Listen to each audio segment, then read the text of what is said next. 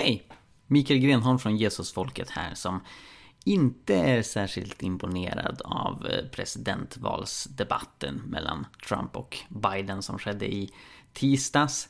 Som apologet så har jag en del erfarenhet av debatter och vet att oberoende av de sakpåståenden som man framför i debatten så ska en god debatt kännetecknas av respekt, inlyssnande, att man porträtterar den andres position på ett rättvist sätt, att man inte bygger halmgubbar och har fördomar som inte går att substansiera, och att man förstås låter folk prata till punkt och att man inte försöker ta över debatten dels genom att skrika och gorma och dels genom att använda shotgun-tekniken, att skjuta ut mängder med poänger som den andra omöjligen kan besvara. Och den här debatten mellan Trump och Biden höll ju sig inte riktigt till de principerna. Det är ganska lätt att porträttera båda två som lika goda kålsupare och sådär, men en av kandidaterna avbröt mer än 5 gånger så mycket än den andra, och det kan man se utifrån folk som faktiskt har suttit sig ner och räknat det. Samma presidentkandidat ljög också enligt olika faktagranskningssajter 3 till 4 gånger så mycket som den andra. Och jag låter er gissa vem det var. Men nu så tänkte jag att vi ska lyssna på en annan debatt som jag tycker har lite högre kvalitet än den politiska debatten mellan Trump och Biden. Och det är den debatt som jag hade med Anders Hesselbom i lördags om Guds existens och ondska. Jag har debatterat med Anders 2 gånger tidigare. Dels debatterade vi moral och huruvida objektiv moral är ett argument för Guds existens 2018, och den debatten kan ni höra här på Jesusfolket. Det är publicerat i 2 delar med titeln Debatt behöver vi Gud för att vara goda, och publicerades i november och december 2017. Där så diskuterar vi helt enkelt huruvida en ateistisk världsbild kan motivera att det finns saker som är objektivt gott och ont, sanna moraliska fakta, där jag argumenterar för att det inte går och Anders Hesselbom menar att det inte spelar någon roll, för vi kan avgöra eller vi kan diskutera moral utan att behöva säga att en viss moral är objektiv. Och den debatten influerade en hel del av det jag och Anders pratade om nu, vilket ni kommer höra. Sen är det så att jag och Anders också haft en annan debatt om mirakler som argument för Guds existens, baserat förstås på min bok Dokumenterade mirakler. Och jag trodde att jag hade lagt upp den debatten på podcasten, men det har jag inte. Alltså den här debatten ägde rum i mars 2019 och jag har väldigt länge utgått från att jag redan har delat med mig av den, men det är inte gjort. Så det kommer vi åtgärda rätt så snart, och vi kommer dessutom också skicka ut i podden en analys av den här debatten. Så jag har suttit mig ner med mina vänner Joakim Arting och Tobias Sunnerdahl och gått igenom de argument som presenteras både från mig och Anders Hesselbom, vilket var jätteroligt och välbehövligt, för just den debatten hade faktiskt inte så mycket interaktion mellan mig och Anders. Jag fick presentera mitt case, han presenterade sitt case, och sen var det referensfrågor från publiken. Både den debatten och den efterföljande analysen kommer vi så småningom sända här i Jesusfolket. Men den debatten som ni ska få höra på nu, den har väldigt mycket interaktion. Det här är första avsnittet i ett nytt initiativ som vi i Svenska Apologetik-sällskapet har sjösatt, som heter Otroligt, inspirerat av det brittiska radioprogrammet Unbelievable, som går ut på att skapa en plattform för vänliga, respektfulla samtal och debatter mellan kristna och icke-kristna.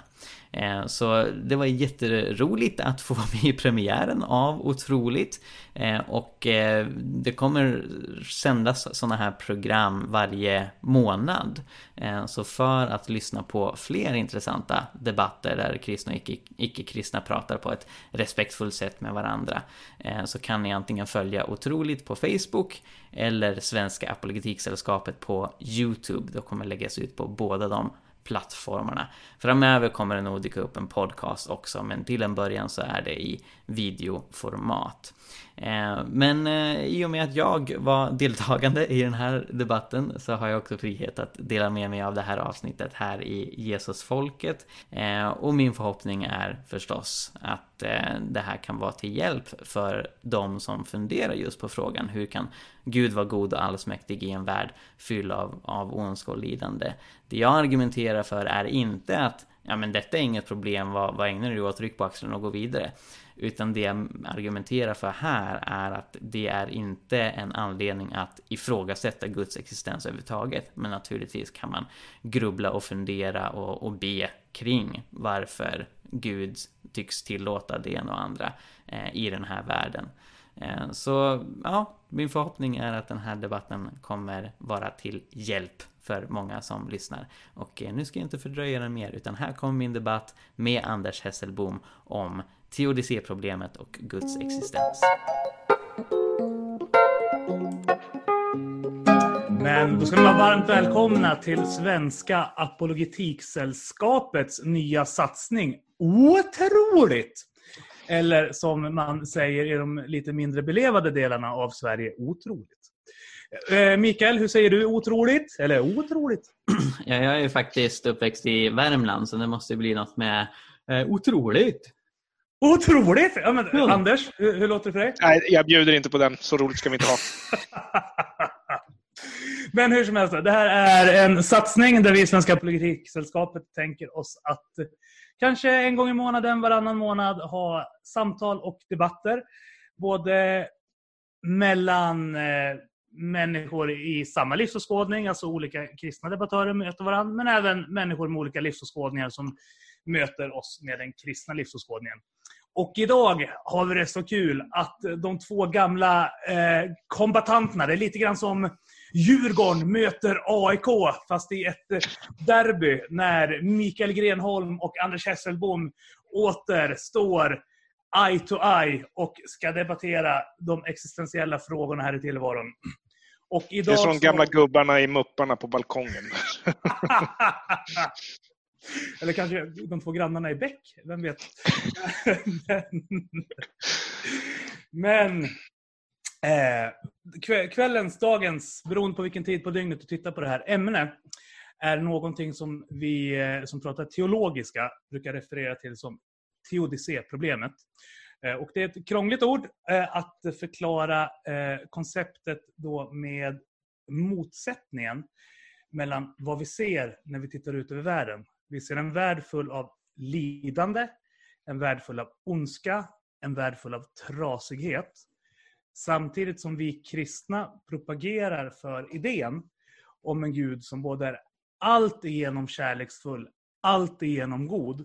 Och det hade han ju kunnat vara ändå. Men vi hävdar också att han är allsmäktig. Och det här ställer ju till det hos en rationellt tänkande sekulärhumanist som Anders Hesselbom. Så vi tänkte att vi börjar dagens övning med att Mikael Grenholm håller ett anförande kring varför de här två till synes motsättningarna faktiskt går att få ihop. Och sen får Anders bemöta honom och sen så har de en liten dialog. Från början hade vi tänkt att livesända det här. Vi har haft lite tekniskt strul så vi kommer dela upp det här i två stycken 40-minuters segment. De första 40 minuterna så är det Anders och Mikael i fri dialog och sen kommer vi ta in frågorna som har kommit in då på vår Facebook-evenemangssida. Men, without no further ado, Mikael Grenholm, scenen är din! Tack så jättemycket P.O. Och tack till Anders att du vågar möta mig igen. Jätteroligt att vi är igång. Jag har gjort något än. Nej, men det är så roligt att vi får ha den här diskussionen. Det är så roligt att Otroligt är igång. Så jag är jätteglad att vi kan göra det här, de tekniska bekymren till trots. Så kör vi ändå. All right. Jag har faktiskt skrivit ner ett litet anförande. Jag brukar inte göra det, men det hjälper mig att fokusera och göra min argumentation lite mer koncis. Så jag hoppas att ni ursäktar om jag låter lite högläsande när jag presenterar detta. Det här som P.O. nämner då, hur det kan finnas mycket lidande och ondska i en värld skapad av en god allsmäktig Gud, är någonting som kristna har grubblat på länge. Och de flesta kristna har landat i att vår kunskap om Guds syften och planer är begränsade. Och att, som Paulus skriver, den här tidens lidanden inte kan jämföras med den härlighet som ska uppenbaras och bli vår.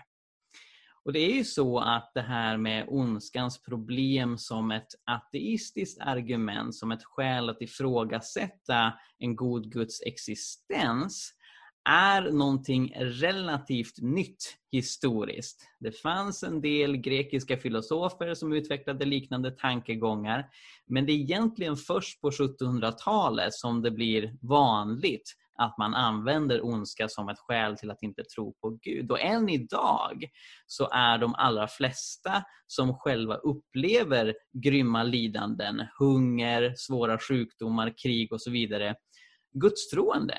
Och inte troende på vilken Gud som helst, utan en god Gud. Och det är värt att ha i åtanke att för en hel del människor så är inte detta ett tillräckligt stort skäl att ifrågasätta en god Guds existens. Rätt så länge så var många ateistiska filosofer, som till exempel J.L. Mackie, övertygade om att det fanns en logisk motsättning mellan ondskans existens och Guds existens. Så om ondska finns så kan Gud inte existera med logisk nödvändighet. Men hans filosofiska kollega Alvin Plantinga skrev en respons till det där som fick J.L. Mackie själv att i boken Miracle of Theism medge att nej, det finns ingen logisk motsättning. Det går inte att filosofiskt bygga upp ett argument som visar på en logisk, nödvändig anledning att helt enkelt kasta ut Guds existens genom fönstret på grund av ondskan.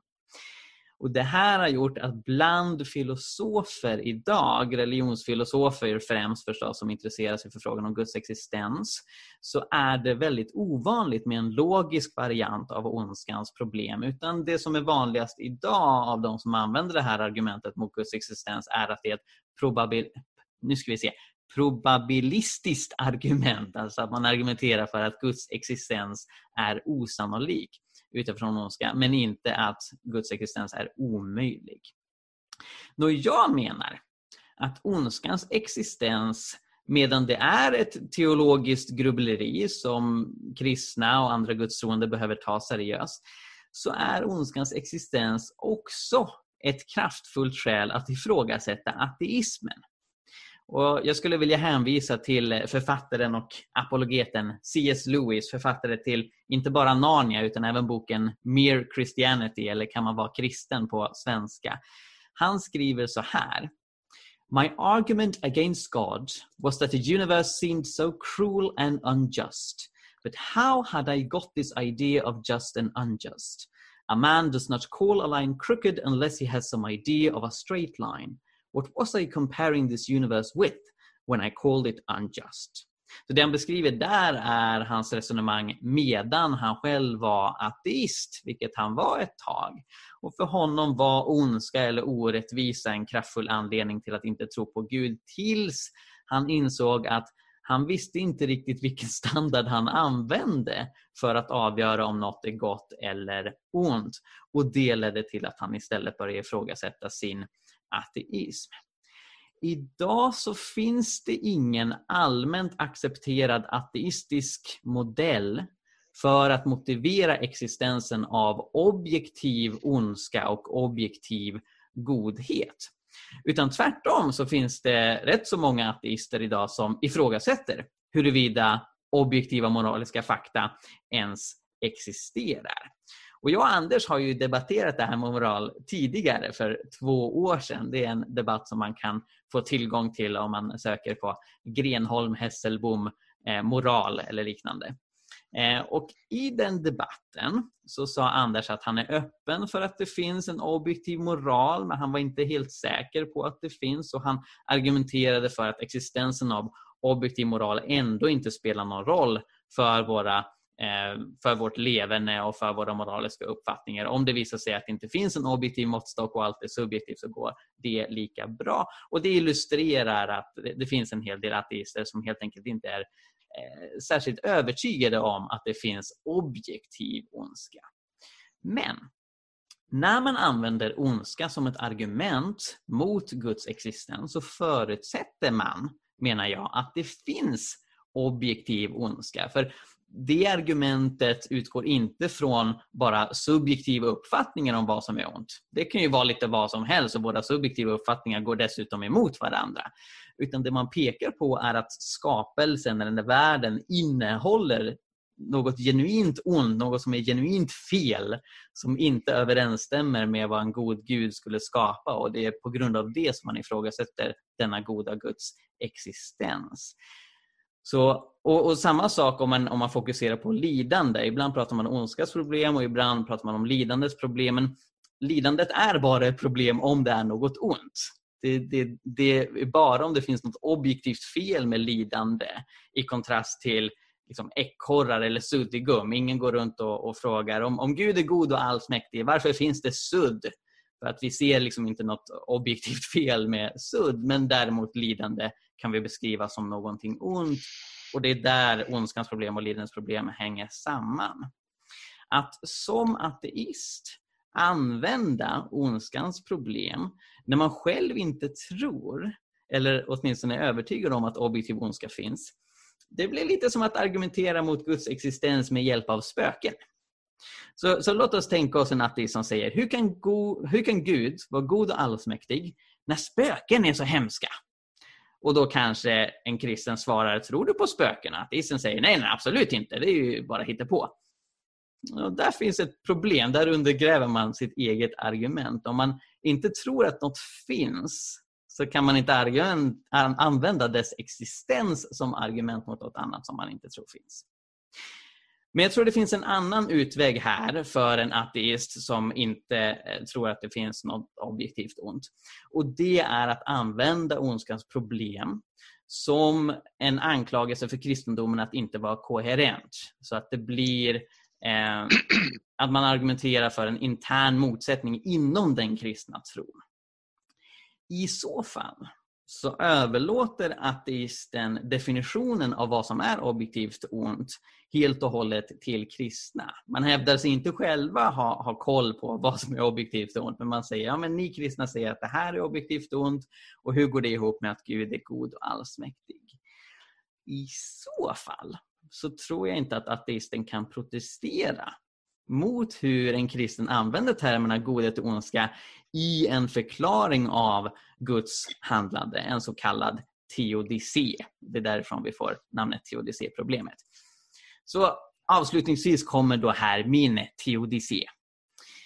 Bibeln duckar inte för ondskans existens, utan berättelsen om hur Gud kämpar mot ondskan löper bokstavligen från början till slutet av skriftens pärmar. Bibelns budskap är att Gud kommer göra slut på ondska och lidande helt och hållet. Det ser vi tydligt i bland annat Uppenbarelseboken kapitel 21. Allt ont som vi upplever nu är därmed tillfälligt. Jag tycker inte att Bibeln säger att Gud har skapat ondska, utan snarare ondska är en konsekvens av att lämna hans godhet. Precis som att mörker inte är något i sig självt, utan mörker är bara avsaknad av ljus. Friheten att säga nej till Gud, att lämna Gud, är en konsekvens, menar jag, av att en medveten, genuin kärleksrelation inte kan bygga på tvång. En varelse som är tvungen att tänka och känna vissa saker är vare sig medveten eller kapabel till kärleksfulla relationer. Och det är rimligt att anta från ett kristet perspektiv att onda andemakter är ett resultat av att änglar på liknande sätt hade en frihet i att lämna Gud, och de i sin tur kan ställa till med ett och annat i den skapade världen. Enligt andra Petrusbrevet så tillåter Gud ondska i skapelsen en tid för att ge fler fri möjlighet att upprätta en kärleksfull relation med honom som kommer bestå i evighet. Och det är möjligt för att Gud lider själv med skapelsen och utsattes själv för ondskan när han enligt kristen tro dog på korset för vår frälsnings skull.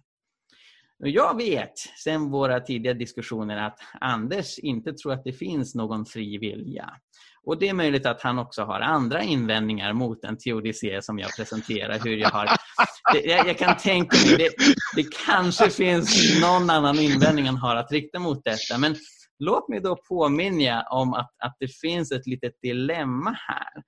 Antingen så behöver Anders ge mig och andra kristna tolkningsföreträde till vad ondska är för att man då använder ondskans problem som en intern kritik av kristendomen för att peka på en intern motsägelse.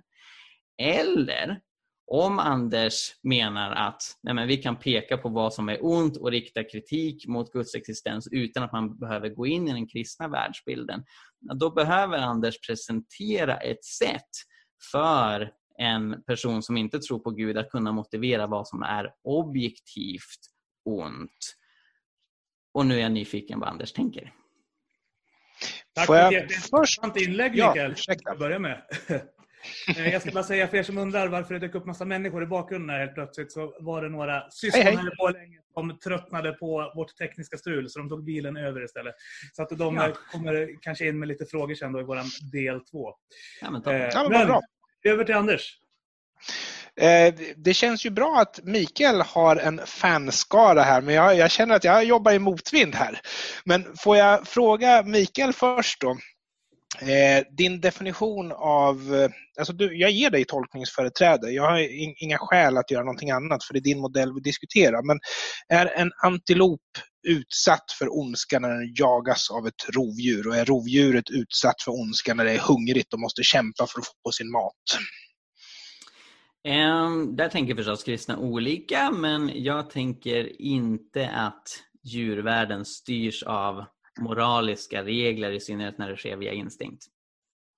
Nej, jag tycker inte heller att den gör det, men frågan är om det är ondskefullt att vi har ett system som kräver att rovdjuren måste leva på svältgränsen och i det tillståndet behöva jaga sin mat.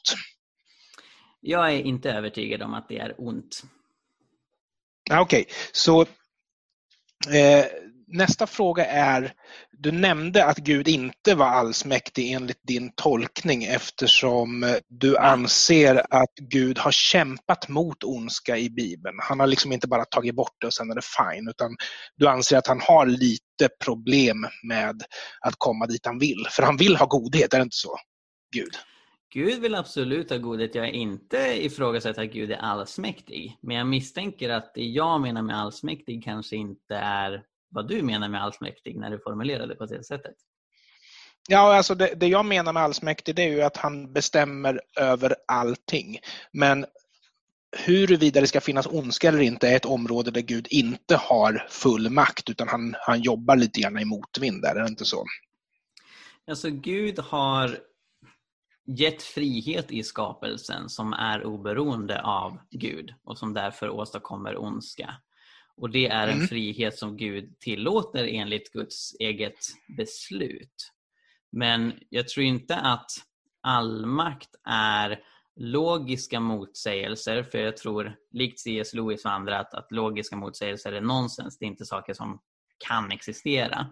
Och på grund av det så tror jag inte att Gud kan tvinga människor eller andra att göra saker fritt.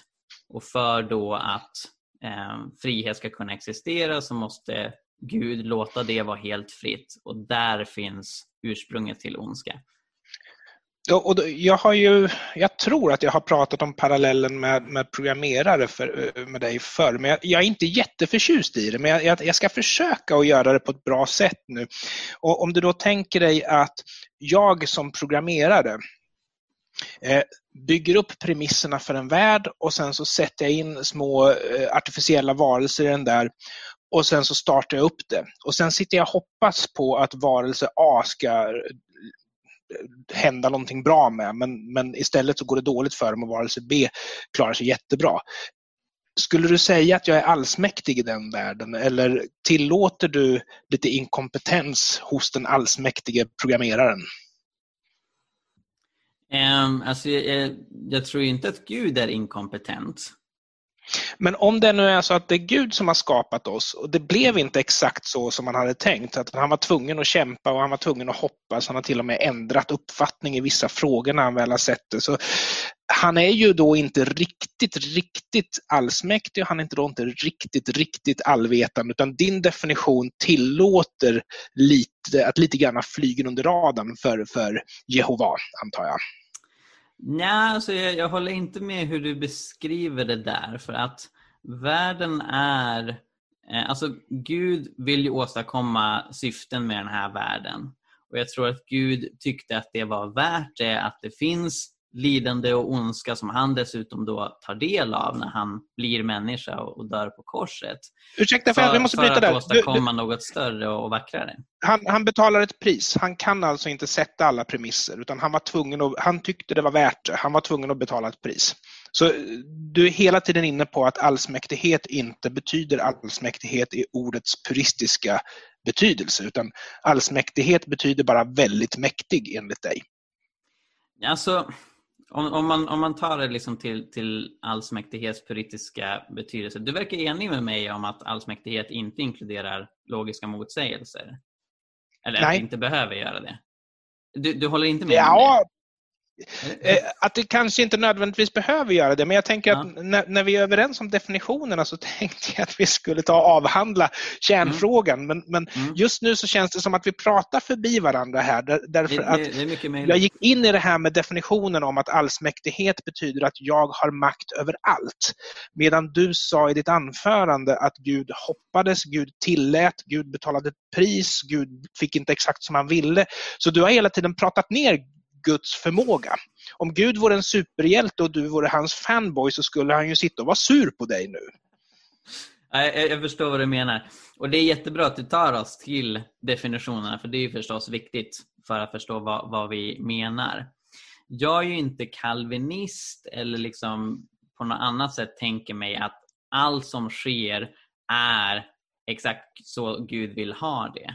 Utan jag tror som sagt att Gud skapar frihet, och det var vad han ville. Alltså det var ingen olyckshändelse. Men den friheten leder till ondska, det leder till synd som Gud är emot. Och Guds plan är att helt och hållet ta bort det från skapelsen. Så att det kommer en evighet som inte inkluderar någon lidande ondska överhuvudtaget. Ja, så antaget då att det finns ett utrymme för Gud att i den evigheten träda upp till sin fulla makt. För det är ju ingenting som säger att Gud inte har förhoppningar och önskemål om hur evigheten ska vara. Utan att just evigheten, där har han total kontroll på precis allting. Men vägen till evigheten, då var han tvungen att acceptera det här och det här. Tänk om det är så. Nu är jag bara nyfiken, men tänk om det är så att Gud i världen 2.0 också har förhoppningar om hur vi ska bete oss och också ger oss frivilliga. Vad händer då? Ja, men det är en jättebra fråga, men jag känner att vi inte riktigt har avhandlat allsmäktighetsbegreppet klart än. Ja, det finns ett problem med att liksom tänka det, ja, men det rent puristiska, liksom, om man tänker sig ja, men den filosofiska ultimata förståelsen av allsmäktighet är att fullständigt kontrollera alltihopa och verkligen styra så att liksom varenda grej som händer, det är Gud som har bestämt. Alltså, det finns ju som sagt vissa kristna som till och med tänker sig så, som går till längden att de argumenterar för att nej, men det vi upplever som ondska, det är Guds vilja och att allting är liksom helt i enlighet med vad Gud tänkte sig, inklusive att Gud väljer ut vilka människor som ska brinna i evighet i helvetet, och det var precis Guds plan. Nå, problemet med att liksom, vad ska man säga, utgå från begreppet allsmäktighet, studera det analytiskt och sen komma fram till så här måste Gud vara, är att begreppet allsmäktighet kommer från en judisk tradition som sen övertas av de kristna. Och när de använde begreppet allsmäktighet så har de inte suttit och studerat grekisk filosofi och kommit fram till allsmäktighet betyder det här på grund av det. Men Mikael, jag frågar inte, kom ihåg att jag frågar inte om hur saker och ting är. Utan jag frågar om du nu har en bild av hur saker och ting är. Beskriv den i så enkla ord du bara kan. Därför att du sitter och diskuterar, alltså, kan du inte förklara det enkelt så kanske du inte har det på plats själv. Och du tog upp det här med spöken. Jag kan ju passa på att bemöta det också. Premissen som jag går in i det här med är att det finns en Gud. Jag tror inte på Gud, men jag kan ju diskutera modeller, för jag är en person som kan tänka abstrakt. Jag kan diskutera med en person som tror på enhörningar. Ja, men hur tänker du att i enhörningsvärlden att det här fungerar då? Det har inte jag några problem med att göra. Och skulle det vara så att du har rätt i att liksom, man måste tro på någonting för att kunna ta spjärn ifrån det, då är ju diskussionen slut, eftersom teocd-problemet bygger på att Gud finns. Och eftersom jag inte tror på Gud så behöver inte jag fundera över ondska. Utan jag kan ju hänvisa till evolutionen. Och säga, ja men antiloperna har ju tränats att springa snabbast. För de som sprang långsammast blev ju de som blev uppätna först. Men du kan ju aldrig acceptera att det är de svaga och de sjuka som har sorterats bort. Och att snabbhet kommer därifrån. Utan du anser ju att antilopen fanns ju från dag ett. Från det att djuren skapades. Så... Utgick du från att jag är ungjordskreationist nu, eller? Ja, jag utgick från att du är ungjordskreationist. Och om du inte är det så kan jag istället säga att om du skulle diskutera med en ungjordskreationist så måste du träda in i hans modell för att kunna göra det här. Och därför så är det ju logiska konsekvenser av de påståenden som man gör som diskuteras. Om jag bestämt hävdar att Gud inte finns, och jag är ju en sån ateist som hävdar att det finns inte ens en chans att Gud finns. Det finns inga known unknowns. Vi vet att det inte finns gudar och demoner, punkt slut. Det finns liksom inte utrymme för det i fysiken. Vi vet för mycket. Det finns inga gudar. Och då diskuterar jag med dig under förutsättning att ja, men du har en annan modell. Du har en modell som ser ut så här, och där har vi en allsmäktig agent som tycker saker om oss. Ja, men då fick det en logisk implikation om det här och det här, nämligen ondskans problem. Ja, men är han god? Varför? Vi diskuterar ju en modell. Men får jag bara fråga för säkerhets skull, då? Du är inte ungjordskreationist, men du anser att, även om du inte kan bevisa att det finns några gudar, du anser att det är fullt rimligt att tro att det finns åtminstone en gud, och du tror verkligen det genuint själv. Är det korrekt? Ja, absolut. Jag tror ju på Gud. Absolut. Ja, så du kör inga hypotetiska diskussioner, utan du representerar hur du verkligen tror att världen är beskaffad. Ja, och det är jättebra att du tydliggör just hur du går in i debatten. För som jag sa, det finns olika sätt att gå in i den här diskussionen. Antingen så menar du att det finns något som är objektivt ont. Du pekar på att det här är något som existerar i den verkliga världen. Och det gör att jag ifrågasätter Guds existens. Men det du gör istället är att du säger, låt säga att det finns något som är objektivt ont. Låt säga att det finns en god, allsmäktig Gud. Hur går det ihop?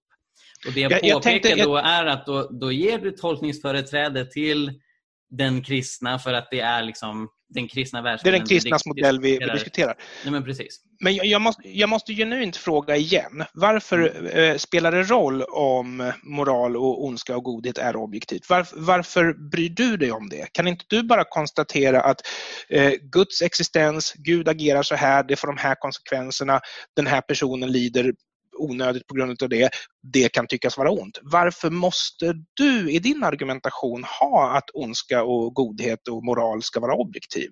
Kan inte du också bara strunta i det? Alltså då har vi inget ondskans problem kvar, så det vore ju jätteskönt. Jo, det kan du ha då. Det kan du absolut ha. Får jag ta ett exempel? Låt säga nu att Gud är allsmäktig, Gud är jättegod, Gud har skapat den här världen.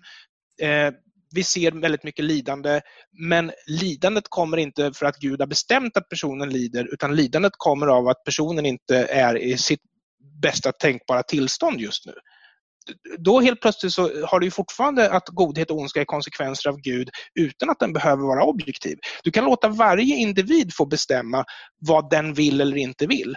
Och alltså moral handlar ju om relationen med andra varelser. Så varför behöver den vara objektiv?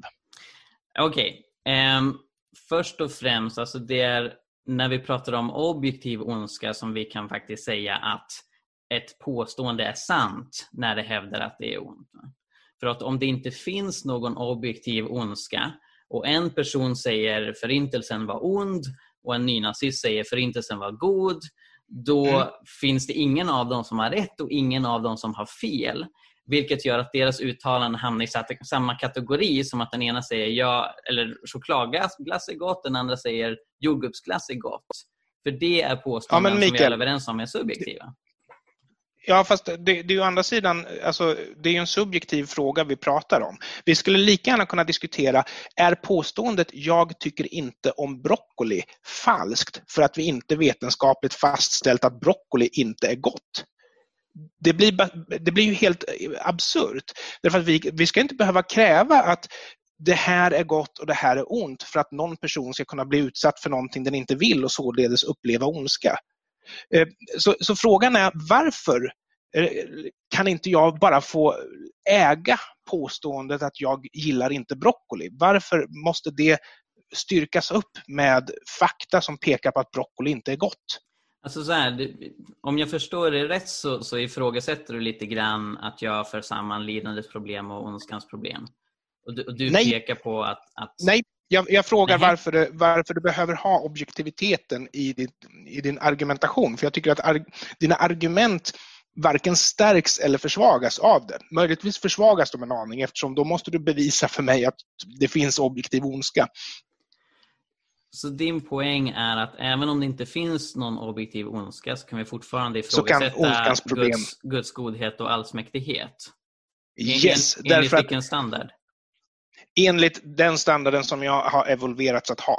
Jag kan ju ha en person som aldrig någonsin har någon bild av någon gud whatsoever kan ju ändå ha bildat sig en uppfattning om vad som är ont och vad som är gott baserat på hur den uppfattar sin omvärld. Det är inte objektivt sant. Nej, men att jag inte gillar broccoli kan vara sant utan att man bevisar att broccoli är äckligt. Ja, alltså din personliga preferens kan ju vara sann. Men alltså det här. Och varför håller vi oss till förutom den personliga preferensen? Vi ska inte stanna för länge, för jag märker att du vill ha det här överstökat. Men varför måste vi gå längre? Jag vill inte ha det överstökat, för alltså, det här handlar ju om ondskans problems själva kärna. Yes. Så det här är väldigt viktigt. Jag tänker ifrågasätta det andra påståenden du har gjort där. Men jag vill låt mig vända på det på ett sätt till. Om jag anser att det är bra att tvångsmata dig med broccoli. Mm. Jag kommer in lite snabbt bara, för att jag känner att debatten börjar glida över på frågan om det objektiv moral snarare än problemet. Och jag tänker att med tanke på hur intressant och kul det här är så kanske vi kan ha ett helt eget program där vi diskuterar dessutom har vi ju pratat om det här tidigare, jag och Anders. Men jag tycker fortfarande att det här är relevant. Jag tycker inte att vi... Eller så här, vad sägs om det här, Pio? Att vi tar och försöker reda ut det här lite grann nu. Vi har 5 minuter kvar innan vi behöver ta en paus. Men sen resterande 40 minuter så fokuserar vi lite mer på självande, alltså Guds agerande och lidandets problem. För att, alltså det du lyfter, håll det kort, Anders, för jag har en fråga till jag vill få med innan de här 5 minuterna har passerat. Så håll det jättekort. Nej, men det du lyfter är att... Det kan vara bra träning för dig. Tack. Okej, alltså det är högst relevant för ondskans problem att denna ondska är objektiv, därför att det vi pratar om är inte om Gud är god och allsmäktig. Varför gillar min fru inte choklad? Vilket hon inte gör, och jag misstänker allvarligt att hon är en utomjording på grund av det. Men hon tycker inte om choklad. Och det är någonting som jag kan tycka är konstigt, för att jag gillar choklad, men jag vill inte arrestera henne, jag vill inte anklaga henne för brott mot mänskliga rättigheter. Jag kritiserar henne inte som moralisk agent för att hon inte gillar choklad. Men du har samtidigt styrkt att man kan tycka olika om saker, att det behövs ingen objektivitet som säger att choklad är gott och de som inte gillar choklad har fel. Det behövs inte. Vi kan ha åsikter på choklad ändå. Alltså så här, när det gäller smak så är vi överens om att det är subjektiva preferenser som vi inte ställer någon inför rätta för. Men när någon subjektiva preferens är att våldta barn och stycka dem, så menar vi att den personen gör, åtminstone menar jag det, den personen gör objektivt fel. Det är just på grund av det som vi kritiserar den. Säg att samma person inte gör fel för att offret inte vill bli utsatt för det de blir utsatt för. Det kan ju vara så också. Det kan ju vara så att offret inte vill bli utsatt. Jo, men det är inte samma sak som att man... Eller så här, om det som avgör huruvida det är fel att offret inte vill det, då säger vi att det är där det objektiva finns. Därför att om även det vore subjektivt, alltså Ja. Alltså så här, men då behöver du ju egentligen inte ordet, för då menar vi samma sak. För det är precis, alltså, det du säger, ja, men det är det som gör det objektivt. Okej, det är det som gör det subjektivt, säger jag. Nämligen att offret tycker någonting. Men det som jag vill fråga dig innan vi bryter, det är, kan du hoppa in i min tankemodell och säga att världen är en naturlig plats? Vi är inte övernaturligt skapade, utan vi har evolverats fram. Kan du acceptera att ondskans problem inte är ett problem i den världen? Att lidande är en konsekvens av den naturliga utvecklingen, och vi behöver inte förhålla oss till godhet och ondska överhuvudtaget. Vi kan bara säga, ja, det finns lidande och det är dåligt. Jag menar ju att ni har ett ondskans problem som egentligen behöver avhandlas lika mycket som det kristna ondskans problemen. För att bara säga, lidande finns och det är dåligt. Det är ju bara dåligt om det är ett faktum att det är dåligt. Därför att en person kan säga lidande är bra, en person kan säga lidande är dåligt. Om det inte finns en objektiv moralisk måttstock, så har vi ingen aning om vem som säger rätt. Och om man skulle applicera det på något annat, en person säger att månen är gjord av sten, den andra säger att det var ost, och så säger vi, det finns inget objektivt angående månen. Ja, då ingen av dem rätt eller fel. Ja, men du undantog ju nyss djuren ifrån moralen. Och jag kan ändå säga att antilopen inte vill bli uppäten. Och att antilopen kommer att uppleva rovdjuret som ondskefullt. Kanske inte i de termerna, men du behöver liksom inte ha moral. Du behöver inte ha objektiv.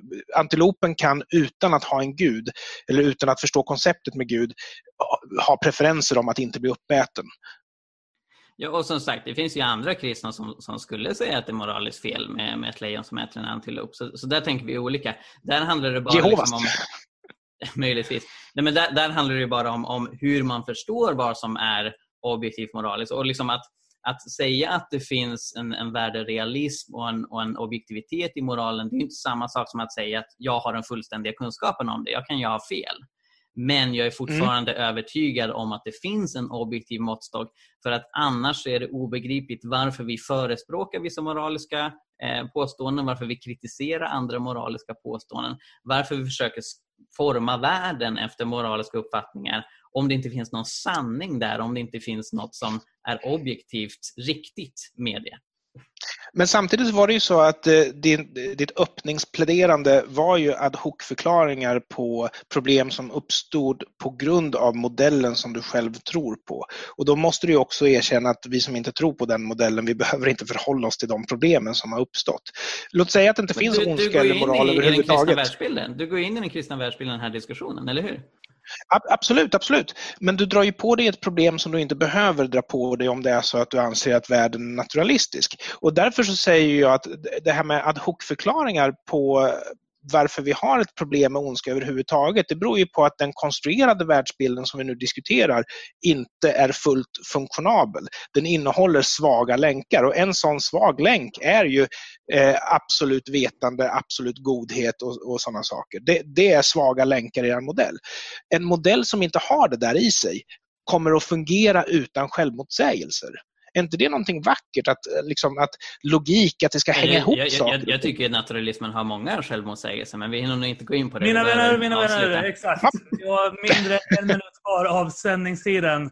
Så att, vi tar en liten paus. Mikael behöver dricka lite kaffe. Anders kanske en rotjuice eller någonting. Och, ja, en rotjuice. Så återkommer vi om några sekunder. Ja, yes.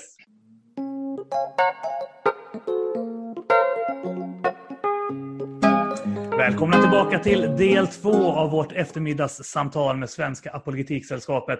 Som ni märkte så blev del 1 mycket fokus på existensen av objektiv moral eller inte. De här frågorna knyter ju självklart an då till teodicéproblemet, men vår förhoppning är att vi nu under del 2 ska kunna gå in mer på just frågan om teodicé när vi har mer definierat vad som är ont eller gott. Så Anders, du får börja. Ja, jag kan ta avstamp från vad som sades i pausen av unga herren Erik, tror jag han hette, att det är väsensskilt vad som är moral och vad som finns i övrigt. Och ur den aspekten så kan man ju faktiskt säga att moral finns ju inte på riktigt, det är ju en social konstruktion. Det är regler om hur vi ska agera mot varandra.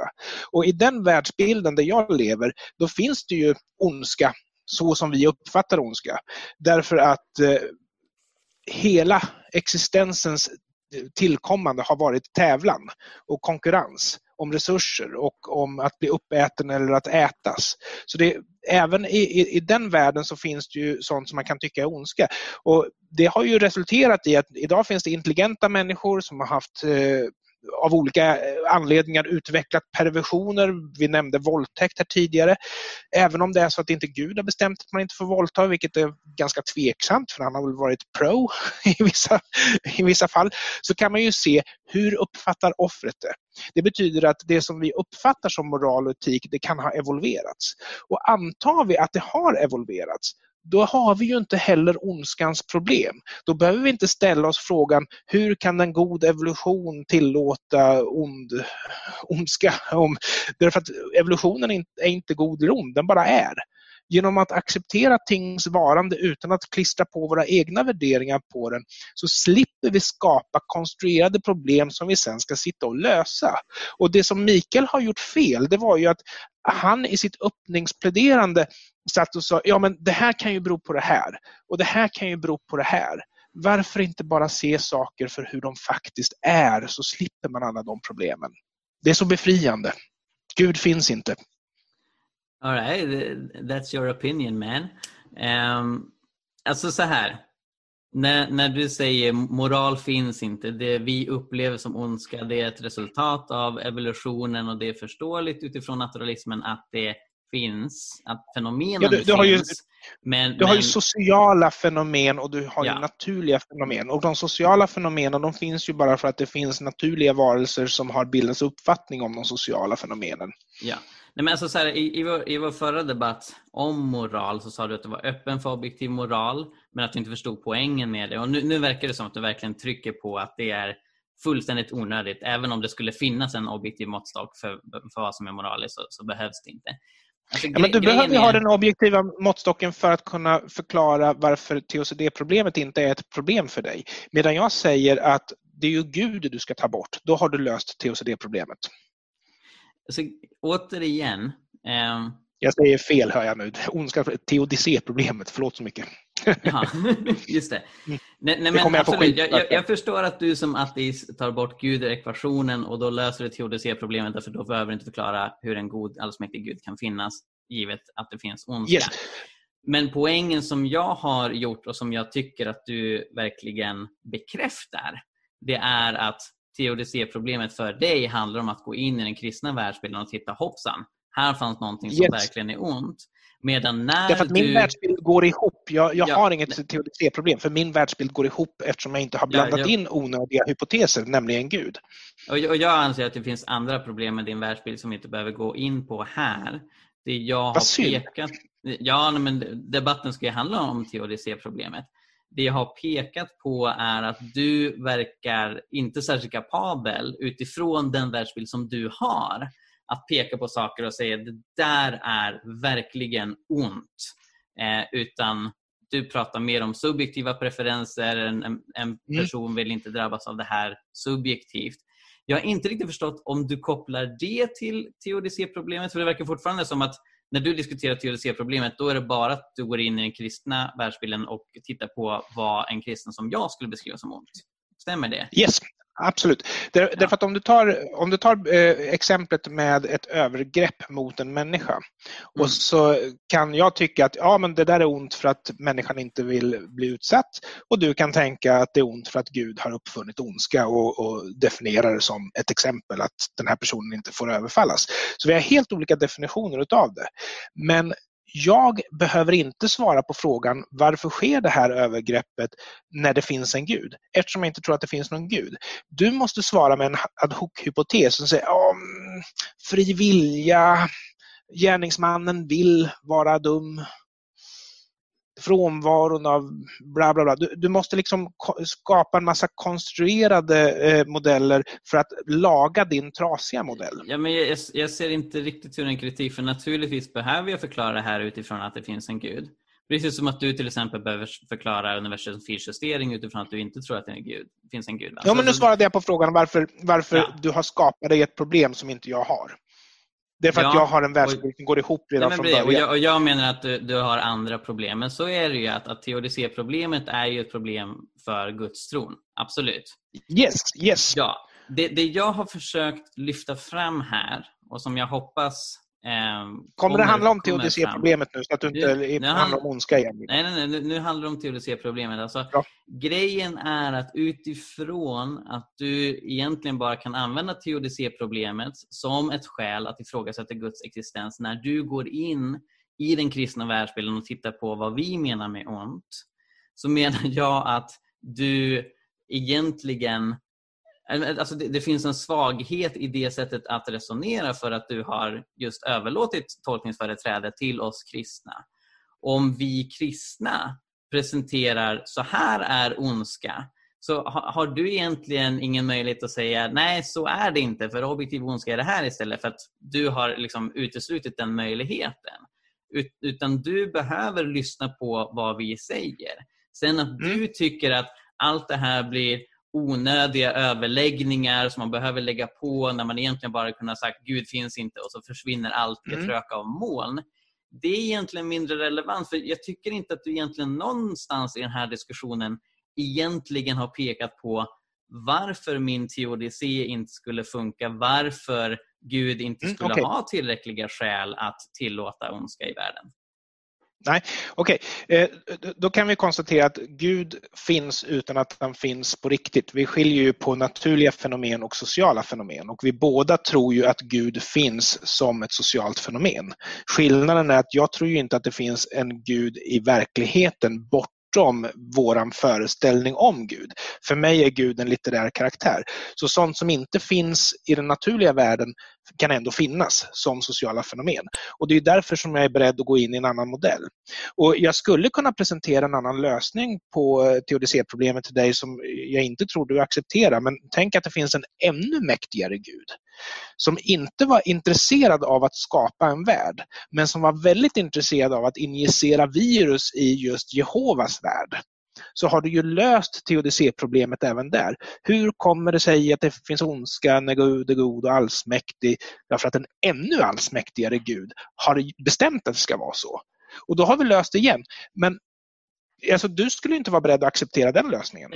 Jag tycker inte du löser problemet därför att då ändrar du definitionen av Gud. Alltså, då går det från Gud med stort G till en Gud med litet G. Och men Mikael, anledningen till att vi har ett problem... är ju för att ingen äger definitionen av Gud. Det finns lika många gudar som det finns gudstroende människor. Jo. Två personer tror på samma Gud. Men Anders, det är precis det här som är min poäng. När du använder teodicéproblemen som anledning att inte tro på Gud, så går du in hemma hos mig. Då låter du mig definiera ondska, godhet, Gud och så vidare på grund av att du inte använder ett annat typ av ateistiskt argument, och sådana argument finns. När du pekar på någonting som du säger, det här finns i den objektiva verkligheten, det utgör ett problem för att vi ska tro på Gud. I den här diskussionen så säger du istället att nej, jag pratar inte om det jag anser existerar objektiv i verkligheten. Jag går hem hos Mikael Grenholm, lyssnar på vad han menar med ondska och Gud.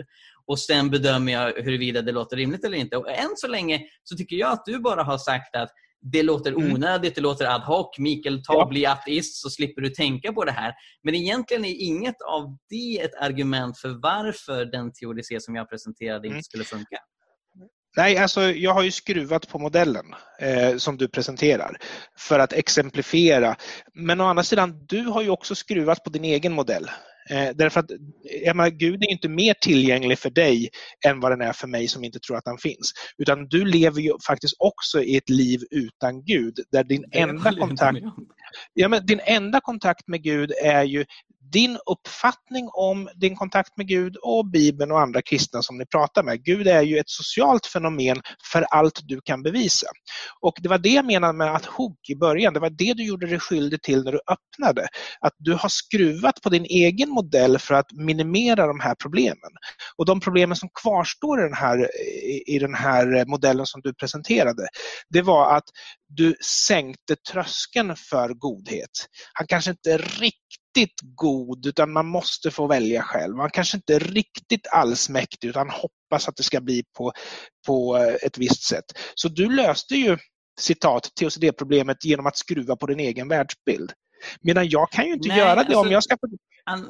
jag måste ju förhålla mig till hur saker och ting faktiskt är, och du slipper ju det. Anders, det du gör nu, det du gör precis just nu, är att du menar att det här är godhet.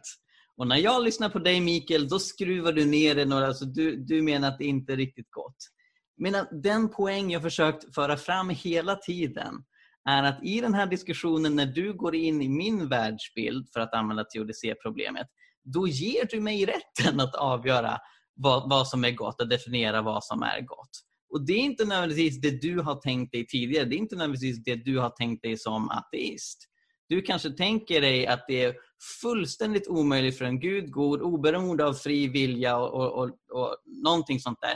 Det är fullständigt omöjligt för en god gud att tillåta alltså bara något bagatellartat, att man slår sig på stortån. Och liksom, det kan vara din övertygelse om det är godhet i ondska, men det spelar ingen roll när du går in i den här diskussionen. För om jag säger, nej men Gud kan tillåta att folk slår sig på stortån, för till slut på något sätt så kommer det leda till en evighet utan sådana saker. Då är det liksom, då är det ditt jobb att förklara vad är den logiska motsägelsen i det jag säger, snarare än att du har förutfattade mening om vad godhet och allsmäktighet är, och sen kritiserar du mig för att jag inte lever upp till din standard. Okej, fair enough. Men vi började ju diskussionen med att vi inte var överens om vad godhet och ondska var. Jag tror att det är endast ett socialt fenomen. Och nu är vi inne i en metadiskussion som handlar om vem som äger definitionen istället och hur den ser ut. Och då kan jag ju säga att där du inte får ihop den, det är att om det är så att Gud inte vill att människor ska lida och är kapabel att göra någonting åt det, så lider inte människor. Vi ser att människor lider, alltså har du inte fått ihop pusslet. Det är vad jag säger. Problemet är ju inte svårare än så. Det blir ju komplicerat. Jag tycker inte det du har sagt hittills, men sure.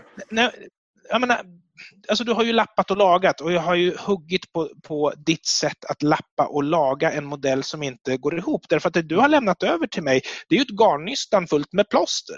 Det är ju det enda som du har visat upp för mig. Medan jag har ju å andra sidan en världsbild som går ihop. Du har inte intresserat dig av den därför att det ligger utanför skopet för debatten. Men jag säger att du har serverat mig ett trasigt garnnystan. Det är vad jag säger.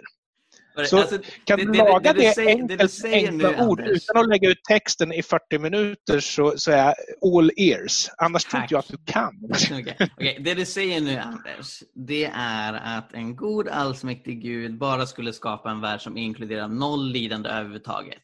Inget lidande alls. Korrekt. Får jag fråga, hur ser efterlivet ut enligt dig? Kommer det vara misär och svält, eller är det så att Gud är kapabel att styra upp det så att det inte finns något lidande? Gud är kapabel. Ja, det efterlivet men han är vill inte fritt från lidande. Ha det så. Men han vill inte riktigt ha det så han är inte alltid genom Gud. Nu är han mystisk helt plötsligt, eller hur? Vi förstår inte riktigt varför han vill att vi ska lida idag. Jag tycker inte den här punkten är mystisk, Anders. Därför är skillnaden mellan att direkt skapa ett himmelrike där det inte ens finns möjlighet till något lidande, det finns ingen möjlighet till någon synd. Alla är perfekta från början för att Gud har gjort det så. Ja. Det är ju att de med logisk nödvändighet inte kan vara fria varelser. Och med mitt sätt att tänka så menar jag att de inte ens kan vara medvetna. Jag vet att du och jag tänker olika om fri vilja. Men återigen, nu har jag tolkningsföreträde. Så jag menar att de kan inte ens vara medvetna. Så hur ska Gud göra för att få medvetna varelser som vill leva i en kärleksfull relation med honom i evighet? Han behöver skapa dem fria. Då finns möjligheten att de väljer att göra onda saker. Det finns möjlighet för lidande, och det är det enligt den kristna berättelsen som har skett. Men skillnaden blir då att den del av mänskligheten som tar emot Guds gåva till evigt liv genom att Gud själv tog del av lidandet och ondskan i Jesus, det är då att det är människor som fritt har valt att leva med honom i evighet. Och som jag ser det, när på nytt födelsen sker så skapas en ny människa enligt Paulus. Det är den människan som kommer överleva in i verkligheten, men den är förbunden till den människa som vi var redan innan på nytt födelsen. Och det skapar ett scenario där människor fritt har valt att leva i relation med Gud i evighet och därmed kan göra det utan att synda. I kontrast till att om vi hade hamnat i himmelriket direkt utan att ens ha möjligheten att säga nej till Gud, för då hade vi varit som robotar eller marionettdockor och då hade vi inte varit fria. Mm. Jag skulle väl i och för sig kunna tänka mig att jag förstår poängen. Jag vill genuint göra gott och därför har jag en plats i himmelriket.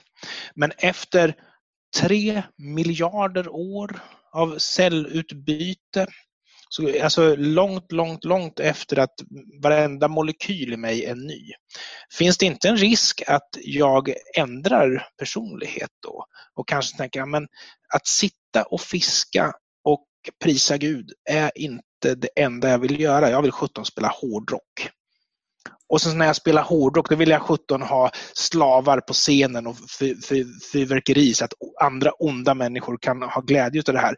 Är det inte så att du fortfarande har berövat mig min fria vilja? Alltså, det är en annan fråga. Det är en spekulativ fråga och den funkar inte, tycker jag. När du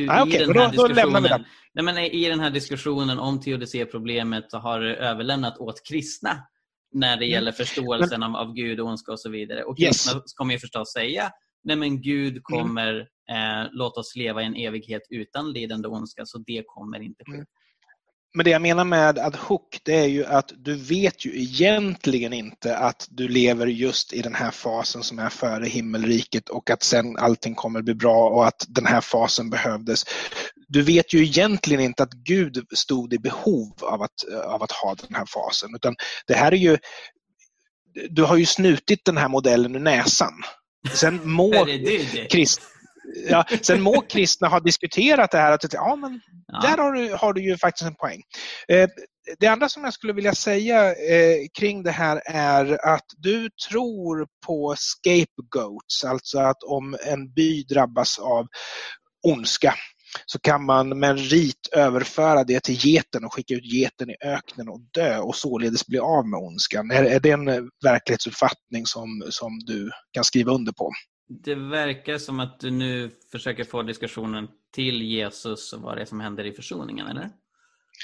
Yes, eftersom du tog upp det.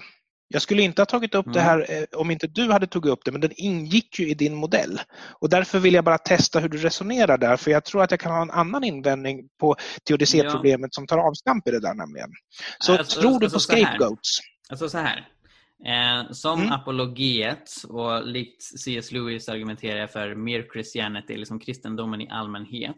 Så även om jag har vissa uppfattningar, jag nämnde vid ett tidigare tillfälle att jag inte är kalvinist och så vidare.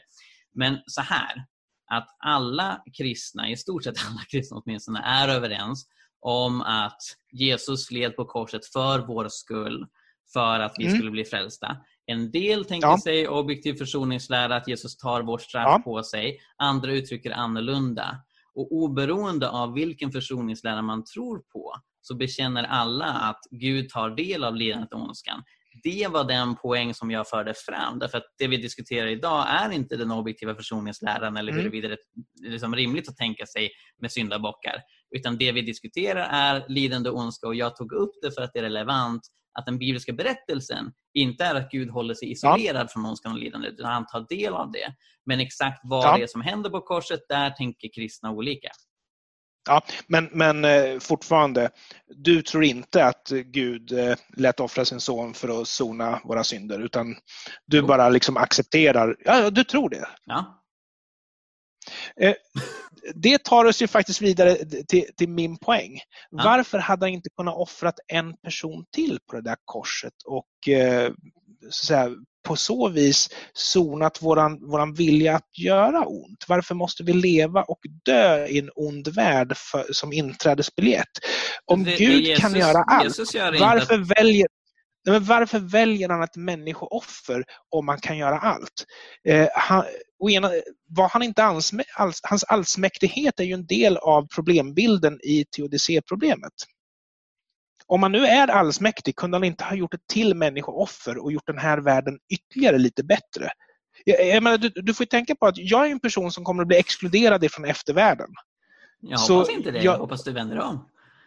Jag tror inte på Gud till att börja med. Och jag är inte kapabel att tro på Gud, därför att jag råkar vara en personlighet skapad av Gud, om han finns, som bara tror på sånt som liksom, det finns goda argument att tro på.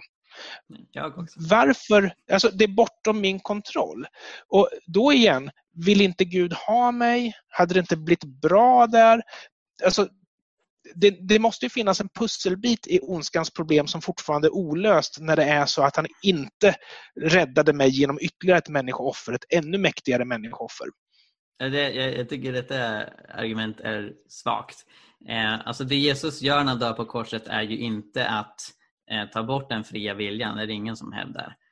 Nej, utan han förlåter ju tidigare synder. Liksom allt ifrån fruktträdet till... Han förlåter tidigare synder. Ja. Arvssynder som går ända tillbaka till Adam och Eva. Eftersom jag tror på evolution så tror inte jag att... Jag tror ju varken på arvssynd eller på Adam och Eva, eller att man kan ha människor... Du behöver inte lista allt du inte tror på, problem. Låt mig svara på frågan. Okej. Jag ser inte alls hur ett till människooffer skulle åstadkomma någonting. För det första, alltså det som gör Jesu offer unikt är ju att det är Gud själv, att Jesus är Gud själv. Men det du verkar tänka dig är att om Gud inkarneras en andra gång och uppoffrar sig igen, så skulle han kunna åstadkomma något mer. Men kanske makten, det magiska skimret försvann när han gjorde det första gången, så att knepet han funkar bara en gång, eller?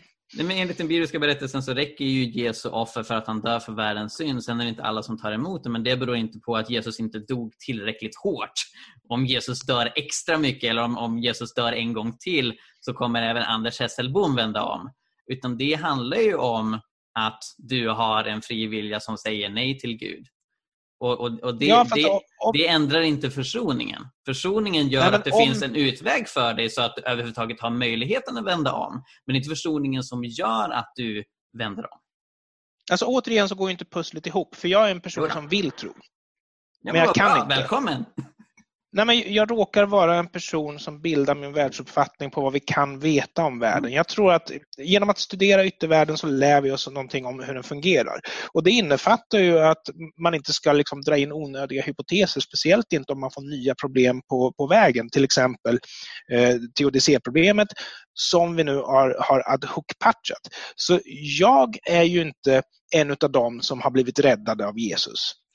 Jag är ju kanske en av dem som vill tro på Gud, men som är totalt oförmögen. Ja, alltså som armeniansk kristen så menar jag att Jesus även dog för dig. Men sen är det ditt val att ta emot den gåvan. Okej.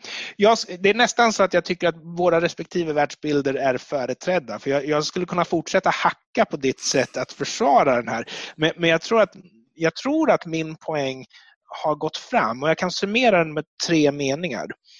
Du har dragit på dig ett problem, du har filat på din egen modell, och sen så kräver du att jag ska acceptera den efter att du har lappat och lagat den. Och jag anser ju då, å andra sidan i mitt läger, att det är ju precis det som illustrerar att er bild inte funkar. Det är ju därför ni har ett teodicéproblem att lösa från början. Och om jag väldigt kortfattat då sammanfattar mitt läge innan vi går vidare till frågor från publiken. Så menar jag som sagt att en ateist som Anders Hesselbom antingen behöver argumentera för något objektivt ont, eller gå in i den kristna världsbilden och kritisera den inifrån när det gäller teodicé. Anders har valt det senare.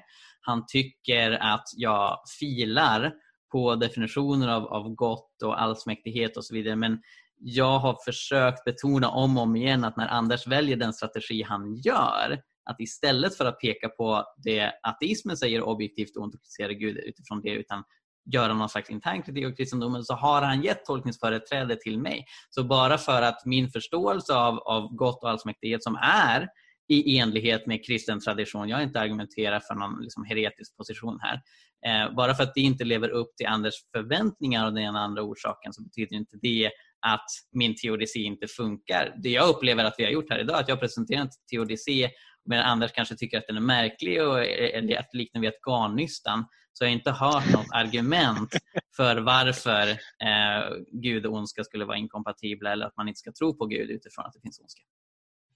Yes! Och jag känner mig i alla fall starkt medvetenhet kring de här frågorna, så vi ska ta in publikens frågor så att de också kan få den mysiga känslan. Vi har en tittarfråga från Simon Hossén i Uppsala. Han undrar, vår fria vilja hindras i denna värld av massa saker, till exempel naturlagarna. Jag kan inte spontant välja att sväva, spruta eld eller öppna nya dimensioner. Gud skulle kunna lägga in som en naturlag att det inte går att allvarligt skada någon annan. Och vi skulle fortfarande ha fri vilja i övrigt. Varför gör Gud inte det? Ja, det blir en fråga till Mikael. Ja, nej men absolut. Jag kämpar verkligen med att sitta tyst efter att Mikael har pratat. Jag ska se om man bättrar på det nu, men kör på. Det är väl en fråga till dig, antar jag. Ja, absolut. Nej, men jag tycker att Simon här förväxlar fysiska begränsningar med moraliska begränsningar. Så absolut, det finns många fysiska begränsningar för vad vi kan göra. Men även om man tänker sig att vi kunde spruta eld och att liksom Gud har begränsat oss moraliskt genom att inte göra oss möjligt för oss att spruta eld på varandra. Så egentligen nej, det är ingen moralisk begränsning. För vi kan fortfarande uppfinna eldkastare och spruta eld på varandra. Det är en fysisk begränsning och sådana existerar. Men vi förmår fortfarande göra gott, vi förmår fortfarande göra ont. Det har egentligen inte så mycket att göra med exakt hur våra kroppar ser ut och hur våra förmågor ser ut. Och Simon nämner naturlagen, att vi inte skulle kunna göra något ont. Och jag tror Anders håller med mig om att en sådan naturlag inte skulle kunna existera. Alltså i bemärkelsen vi använder naturlagen. Naturlagar är saker som gravitation och så vidare. De styr inte våra moraliska överväganden på det sättet. Jag håller inte med. Jag håller inte med, och det kan jag också göra, kommer jag på med att du tänker det mer materialistiskt än vad jag gör när det gäller hur hjärnan funkar. Men okej. Fortfarande, även om man tänker sig att Gud gör någon slags system som gör det omöjligt för oss att tänka onda tankar som allvarligt begränsar oss, så kommer vi tillbaka till, i så fall är vi inte fria. Enligt min övertygelse så är vi inte medvetna då. Då är vi robotar som agerar helt och hållet på input. Och det gör att Gud inte får en värld med varelser som fritt väljer att älska honom och inleda en kärleksfull relation med honom, vilket var Guds syfte med att skapa oss. Så därmed, alltså, det är möjligt att Gud har skapat en sån värld, eller han har skapat en annan planet med robotar som man tycker om att se på. Det vet ju inte vi. Men när det gäller oss så vill han ha en kärleksfull relation, och då behöver möjligheten för fritt tänkande, inklusive fritt moraliskt tänkande, finnas där. I vissa saker utav det du säger har du ju rätt, men däremot så faller du tillbaka till definitionen av Gud. För var det så att Gud bestämde vilka naturlagar som han ville ha när han skapade universum? Och i så fall så är ju Guds kompetens oviktig, för han kunde ha bestämt vad han vill. Om det är så att han var tvungen att bestämma att naturlagarna ska se ut så som de gör, att gravitationen är X och att elektromagnetiska strålningen är Y, då är ju Gud förvisso en vetenskapsman, men han är ju knappast inte alls mäktig. Så är det ena... Gud är tvungen för att ha naturlagarna. Nej, men i det ena fallet, om man uppfann naturlagarna, så är han ju inte allvetande. Och är det så att han är slav under naturlagarna, så är han ju inte alls mäktig. Så vi kan ju... Jag håller inte med om frågan, men av helt andra skäl. Därför att även här så måste du säga, ja men han är nästan så pass allsmäktig att han kan göra vad han vill. Men just naturlagarna, de är mäktigare än Gud. De måste han underkasta sig. Nu tror jag vi pratar om olika saker. För när jag argumenterar för att liksom naturlagarna tillhör kategorin fysiska begränsningar, så skiljer jag det från moraliska begränsningar. Så även om naturlagarna ser annorlunda ut, även om vi har 8 armar och så vidare, så skulle vi fortfarande kunna göra moraliskt ont, givet att vi har en fri vilja, givet att det finns moralisk frihet. Så det var därför jag pekar på att de exempel som Simon gav i sin fråga med att spruta eld och så vidare säger ingenting om huruvida vår moral är begränsad. Det var klokt av det att svara mig så istället för att gå in i den diskussionen. Därför att där har vi ju ett till besläktat problem nämligen. Ja, därför att det är samma typ av problem. 5 minuter kvar av kvällen, dagens... Vi kan prata hur länge som helst. Ja, så vi ska in i nästa fråga som kommer från Victoria Hedström. Och den är till dig, Anders. Tack. Vi kommer tillbaka till det här om objektiv moral igen. Då, för att hon undrade kring... Du var inne och tuggade lite på det här med naturrätten. Och... Yes. Att vissa saker var fel eller inte fel. Och då undrade hon en människa då som ligger i koma eller ett litet barn, hur tillskriver vi den rättigheter ifall den inte har liksom kunskap om sin egen existens? Mm. Ja, mycket bra fråga. När det gäller en person i koma så är det svårare att svara på än ett litet barn. För ett litet barns reaktioner kan du läsa av. Du kan alltså utan att veta vad den här individen har för personlighet se hur den reagerar på hur du agerar mot det. Sen på vissa punkter så måste vi naturligtvis trampa på barnets rättigheter. Ett barn har ju inte samma integritetsskydd som en vuxen. Du kan till exempel behöva byta blöja på ett barn fast barnet inte vill. När det gäller en person i koma, om vi bortser ifrån att den här personen kanske vaknar upp, så har vi, om vi bortser ifrån den faktorn, då gör vi frågan lite enklare, för då kan vi nämligen titta på hur människor i dess omgivning reagerar på olika saker. Så personen behöver inte själv vara kapabel att reagera. Men däremot så är ju den frågan betydligt mer komplicerad att svara på, eftersom personen kan ju vakna upp ifrån koman. Och min korta respons till det är att om det Anders just har sagt är sant, så finns objektiv moral. Yes. Nej, jag hänvisade till subjektiv moral. Jag hänvisade till hur bebisen reagerar och hur folk i omgivningen reagerar. Du menar... Det är subjektiv moral. Nej, du menar... Jag tog inte upp objektiv moral här. Men det är jag tror fortfarande att vi behöver ett eget program där vi diskuterar det här frågan om objektiv moral igen. Men nu har vi kommit till min favoritpunkt i programmet. Och som ni kommer tycka är absolut jobbigast. För det är när ni... Det sista ni gör ska sammanfatta vad som var det absolut smartaste, klokaste, mest awesome den andra sa under det här samtalet. Får jag börja? Ja, du får börja, Anders. Ja, jag tycker det smartaste var... Jag tyckte det är intressant. Jag ska väga mina ord här. Jag tycker det intressantaste var att få höra just det här att Gud har förhoppningar, Gud har önskemål, Gud tycker och Gud tänker. Därför att jag har alltid drömt om den insikten. Och jag tycker att det är smart, och det var så jag misstänkte att Anders skulle lägga upp sin kortlek med att då gå in i den kristna världsbilden, snarare att argumentera för det vi ser här håller vi alla med om är ont, och utifrån det så kritiserar vi Gud. Nu har vi gett varandra ironiskt beröm, har du tänkt? Jag hade hoppats på lite gulligare komplimanger, men det kanske kommer. Nu är vattnet förgiftat. Nu kommer det aldrig mer bli några snälla. Nej, men jag uppskattar verkligen den saklighet och den generositet som vi har i samtalet. Det är väldigt roligt att prata med dig, Anders. Jag uppskattar verkligen. Ja, detsamma. Jag uppskattar det. Jag har väldigt trevligt när jag gör olika saker, och när jag gör just det här som att debattera dig, då har jag väldigt kul. Vad roligt. Underbart att höra, och jag hoppas att ni som har lyssnat tyckte det här var tillräckligt underbart kul också för att återkomma.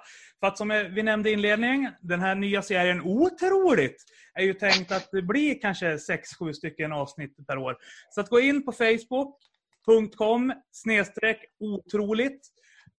Gilla sidan så får ni löpande information om när nya samtal, diskussioner och debatter dyker upp. Och ni kan självklart absolut komma med massa egna förslag på vilka personer ni vill se samtala eller debattera med varandra om olika frågor som rör sig inom den här sfären av där kristendomen möter andra livsåskådningar.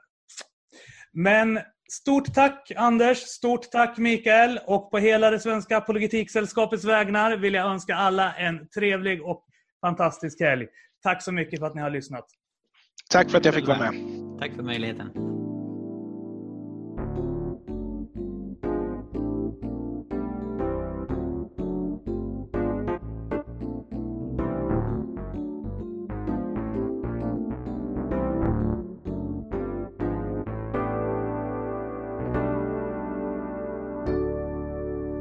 Tack så mycket för att du lyssnar på Jesusfolket. Om du vill höra mer så se till att prenumerera på iTunes, Spotify eller valfri podcastapp. Du kan också lämna en recension, vilket är en liten grej att göra som hjälper oss väldigt, väldigt mycket, så det uppskattar vi verkligen. Du kan också läsa vår blogg, Hela Pingsten. Vi har mängder med artiklar där om andens gåvor, evangelisation, fred, rättvisa och allt möjligt annat som har med lärjungaskap att göra, så kolla in det. Och vi finns på sociala medier. Du kan följa både Jesusfolket och Hela Pingsten på till exempel Facebook. Tack så mycket. Gud välsigne dig och fortsätt vara en del av Jesusfolket.